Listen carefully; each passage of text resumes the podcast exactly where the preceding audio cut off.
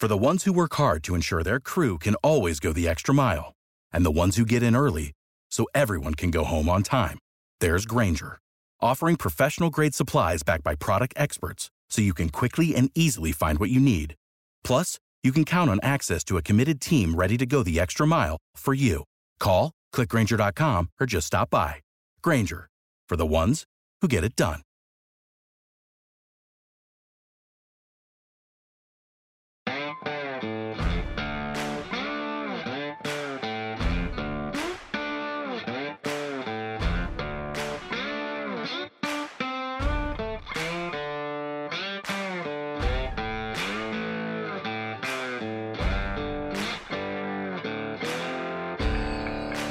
What's going on, everybody?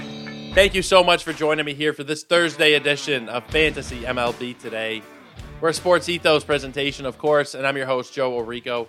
You can find me on Twitter at Joe Orrico99 and also at Ethos Fantasy BB.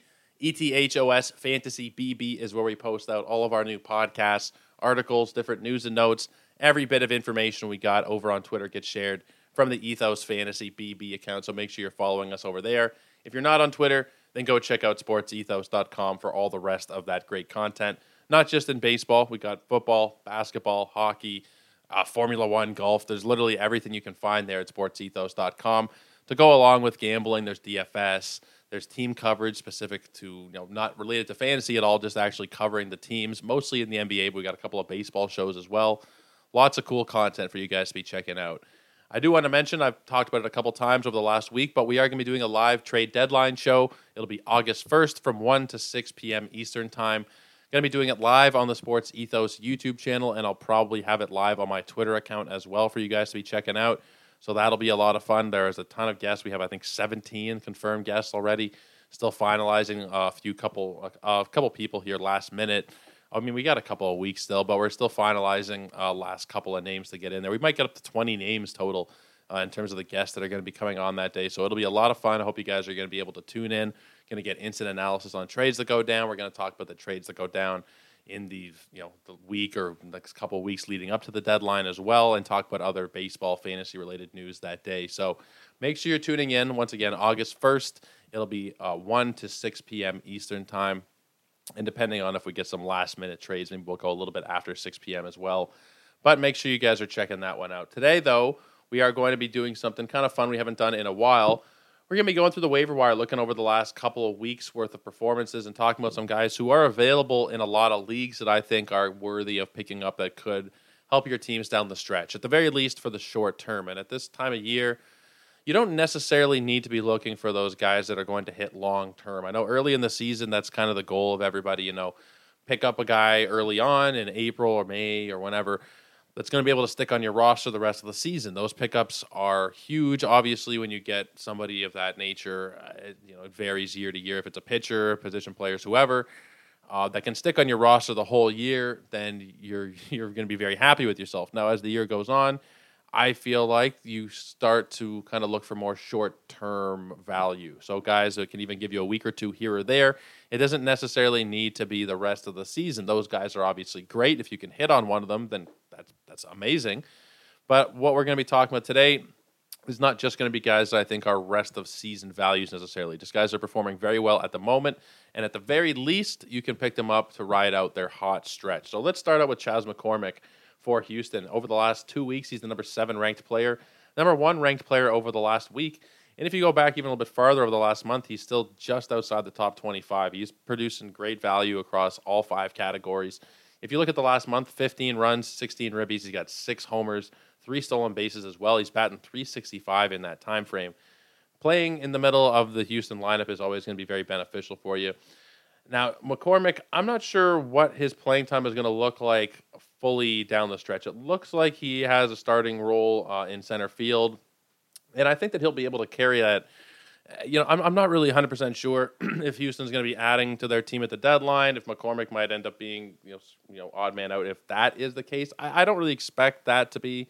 Uh, I think that his playing time is fairly secure down the stretch, and he's still only on 48% of rosters. He's giving you five category production, you know, middle of an amazing lineup. I think that he is worthy of a roster spot, even if he does not hold the value or hold the playing time long term, I do think that he is somebody that you can pick up for now, ride out the rest of this hot streak at the very least. 48% of rosters, he's still available in more than half of Yahoo leagues. Nick Pivetta has also been fantastic recently. If you look over the last couple of weeks, even over the last month, 18 and two thirds innings pitched. He has 34 strikeouts, a 241 ERA, and a .75 WHIP. Last time out, he dominated Oakland. You know, it was Oakland, so you can't really read too much into that. It's actually two consecutive outings for him against Oakland. But still, uh, the strikeouts have really been there. Overall, the performance seems to have turned around, even outside of those Oakland starts. He seems to be turning a bit of a corner. Excuse me. Now, Nick Pivetta is not somebody that has the highest upside. The team context isn't amazing. Boston's fine. They're not, you know, an incredible team or anything like that. They, there should be some win opportunities for him. I, I don't think that he is somebody that's, you know, and he falls into that bucket of probably more short term value. But while he's doing well, there's no reason not to take a chance on him. You know, over the last few starts, and even when he's come in as kind of like a after an opener kind of role, he's done very well. Even going back to that Toronto outing on July 2nd, he did well over four innings. The timeout before that against Miami, he did very well. You know, it's it's been good for a while now, so I'm willing to take a chance on Nick Pivetta in most leagues uh, where you do need a little bit of pitching help. Another arm that can probably help you out a little bit is Michael Lorenzen. Uh, three straight outings now that he's gone and not allowed to run. Oakland, Seattle, and Kansas City. Now Oakland and Seattle, it's whatever, but you know or excuse me, Oakland and Kansas City, it's kind of whatever. Seattle is a little more difficult, but still, when you're going three straight outings and not giving up any runs, you got to take note there to some degree. Now, I think that he is somebody who has a decent chance of being traded at the deadline. We're going to have to see what happens with Detroit. I think Eduardo Rodriguez might be traded, potentially Lorenzen as well. And we might see better team context to lead to maybe some more wins down the stretch. Lorenzen, even though he's thrown 93 innings of a 3.75 ERA, only four victories this year a 3.75 ERA this season in this environment, it's hard to say how how rare that is. It's really not something that we've seen from a lot of batters across Major League Baseball. There's not that many. There's only 25 pitchers who have a sub 3.5 ERA. Uh, there's really not that many. So Lorenzen sits just outside of that top 25 for ERA. He's done very well, even though the strikeouts aren't there. The ratios have been 113 WHIP as well. So I think that he is worthy of a roster spot right now in a lot of 12 team leagues. He's only 36% rostered definitely somebody to be taking a look at. I think there's a lot of value there. Now let's talk about Edouard Julien. Julien has been hot as hell recently. Uh, 25 hits in his last 59 at bats with five home runs mixed in there as well. That's a 424 average over the last month. If you shorten the time frame, he's 15 for his last 24, 11 for his last 15. He's getting hits, it seems like, every single day. And you got to be interested. Now, I say Julien might be more of a short term ad because, well, there's, there's both sides of this coin. Decent minor league track, track record, good minor league track record, really, uh, where you can project a good fantasy future. But there's a couple of red flags here. He's striking out more than 30% of the time still, and he's got a BABIP that's over 430. When you're looking at a BABIP that is over anywhere like 330, 340, then you got to be a little bit concerned. When you're looking at 430, you know that's going to come back down to earth. Is he going to bat 318 consistently? Likely not. He's probably going to be somewhere more in the 250 to 260 range if he's able to give you you know good counting stats, he's able to keep this power up, which has been there for the last couple of weeks. Then I think that there is fantasy value there, and I think for the time being, at least, excuse me, guys, I think for the time being, at least you have to pick him up and see what you have. Even if he's not somebody you're going to be starting every single day, I mean, you are for right now. Just at least while he's hot, he cools down a little bit. I wouldn't drop him because there is that streaky nature to Julien. Uh, that's what we've seen from him at the major league level so far. He's probably somebody that's kind of like a Jack Suwinski this year. When he gets really cold, he's not somebody that you drop. Maybe just bench him and see how it rides out for a couple weeks. Because when it gets hot, he's shown us here how hot he can really get. And over the course of the whole season, it's 148 at bats, not a huge sample size. Nine home runs, two steals, and a 318 batting average. You know, he leads off or bats second a lot of the time, mostly batting second recently, but he's at the top of that order. It's it's promising to say the least. And he's only on 25% of rosters. So I do think that there is some value to be had if you're talking about Edouard Julien right now. I, I do think that he should be looked at in a lot more leagues than he currently is. A couple more guys that I think are really interesting. Jeimer Candelario. He's not the sexiest name, and I think he more fits into those deeper kind of leagues where it's like beyond 12 teams, or if you're talking like a roto kind of format where there's middle infield and corner infield spots. Candelario has been really good over the last month. He is a top 40 player for the course of the season, you're looking at 15 homers, five steals. He's batting 260. I think he's also a decent trade candidate for Washington to send him to a better team, better lineup, more of a contender at the deadline. We might see some more counting stats come as well, even though they haven't been terrible. 49 runs, 46 RBIs, batting in a not a good lineup in Washington, to, to, say the least. We talked about that the other day in regards to Lane Thomas, I believe, uh, about how, you know, the lineup is not great, but still you got Candelario uh, putting up value. He hit a home run yesterday. He hit another one a couple days ago as well. Uh, overall, he's been really, really good. And I think even if he doesn't get traded, there is some value in him there. Not in the shallowest of leagues, but in like 12 team and deeper, I can definitely see there being room for Candelario on a lot of rosters. Uh, 39% right now on Yahoo. Could definitely see that going up, though. I, I do see him uh, as somebody who could have a nice second half, especially if he is traded. Let's talk about Trent Grisham. I may have dropped him too quickly in a couple of leagues. Now, these were deeper leagues where I was cutting him. These were 15 team leagues. Uh, which I mean, I don't know. At the time, it really looked like the right thing to do, but it seems like since I've cut him over the last month, he has been just amazing. Uh, he's a top 40 player over the last month. 23 hits for in his last 79 at bats, 16 runs, 14 driven in. He's got four homers and five steals, and he's batting you know 291 average there. Like I said, that's been really good. Even though he's batting at the bottom of San Diego's lineup, he's kind of like that second leadoff hitter. He bats ninth, and then he has all those great bats at the top of San Diego's order who can potentially be driving him in. It doesn't really hinder you so much if you're in a lineup like that if you are batting ninth. You know, the turn the lineup turns over to Tatis, Soto, Machado, and Bogaerts. Uh, you, you figure you're still going to get scored a decent amount there. So I think Trent Grisham, again, he's not the shallow league ad that a lot of people might be looking for. I think he's in that same kind of boat as Candelario, like 12 teams and deeper. If you if you're just a three outfielder format, it's kind of hard to roster a guy like Grisham. I think. But in a five outfielder format, that's where I'd start to be very interested. Five outfielder, 12 team league. Then you're definitely looking at a place where uh, Grisham can find a roster spot. So he's somebody that I am interested in right now. He's been really good for the last month and beyond, even. So he's somebody that I don't think should be sitting on that many waiver wires at the moment. Let's talk about Eugenio Suarez. He's somebody that wasn't so hot to start the year. A lot of people did move on and drop him, but he has been hot. He's nearly a top 50 player over the last month seven homers, 19 RBIs, and a 262 batting average.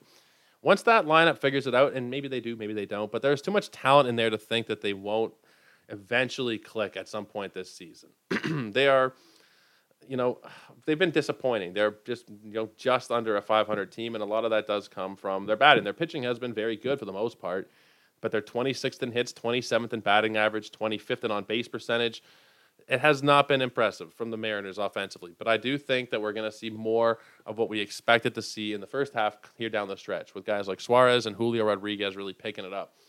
Now they did get some news that Jarred Kelenic's going to be out, but that's I don't think it's going to really affect their offensive prospects too much. Uh, he fractured his left foot by kicking a water cooler. Uh, just, just really the stupidest thing you could possibly hear today. And as a side note, I think Kelenic is probably a drop if you are still holding on to Kelenic. He just hasn't really been doing it for a while. He hasn't homered in the last month. For the season, he's down to 252 batting average.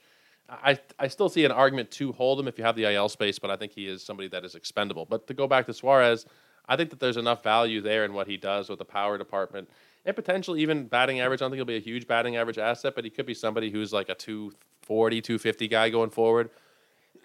it's not crazy, but it's something. I, I, do think that there is some value to be had in taking a look at Suarez. Not to say that he's a must roster player, but definitely somebody who interests me. Will Benson is another guy that I am very much interested in in that Cincinnati lineup. Pretty much anybody in Cincinnati at this point, they're almost like the Dodgers, you know, or the Braves of yes, or you know, like more like the Dodgers of the last couple seasons, the Braves of this year. Kind of, you just want a piece of that lineup. You just want somebody who is getting regular at bats in that lineup because they're just producing offensively so much every single day. Will Benson is that guy who is widely available right now. He's only on 12% of Yahoo rosters. And over the last month, we're looking at five homers, four steals, and a 310 average. That's come with 13 runs and 11 RBIs. I don't really care that he's generally batting at the bottom of the order for what he's doing power, speed, and batting average. You got to ride it out while he's hot at the very least. Even if you don't have belief in staying power here for Will Benson, if you don't think it'll be rest of season, you know, kind of thing, even though I think there's a, potential for it, not that it's likely, but he could be somebody that has sneaky value rest of the way. You got to play him while he is hot the way he is right now. He's definitely somebody that I wouldn't be letting sit around on too many waiver wires. Another guy I do want to mention is Amed Rosario. Now he's back up to 61% rostered, so he might be a little bit harder to come across, but he has really picked it up over the last month. He's scoring a lot more. That offense as a whole is scoring more. He has 17 runs, 21 ribbies in that span. also batting 275. Now we know Rosario can put up like a top 100 fantasy season. He did it last year 18 steals, 11 homers. He had about 150 runs and RBIs. He batted 283. We know he can be a contributor in pretty much all five categories. So I think Rosario as well, you know, especially with shortstop and outfield eligibility on Yahoo, can be somebody you squeeze into those lineups. I do think that he is somebody that you should take a look at if you can. But that's going to do it for us today. Those are some guys that I am really looking at adding in a lot of formats. Edouard Julien, in particular, really looking interesting for now. So is Benson. I mean, those two guys are the ones that I'd prioritize right there. I also think that if you're talking pitching, Lorenzen is the guy that I would go for uh, ahead of Nick Pivetta. He's just been so good recently. I would take a gamble on him, even really Pivetta as well. But Lorenzen is the guy that I would be prioritizing there. But guys, that'll do it for us today. Really appreciate all you hanging out. Go check me out over on Twitter at Joe Orrico99. Just nearly at the 5,000 follower mark. I'd really appreciate you guys if you could help us out over there and drop a follow. Also, go check out Ethos Fantasy BB as well. You get these podcasts, articles, all our news and notes throughout the day. And of course, sportsethos.com, where you can get everything right from the source. But guys, until tomorrow, hope you have a great night. Hope you relax, watch some baseball, even though there's not that much tonight, just a couple games. But put your feet up, watch some baseball, relax, and we'll see you tomorrow to do it all again. Until then, though, cheers, everybody. Have a good night.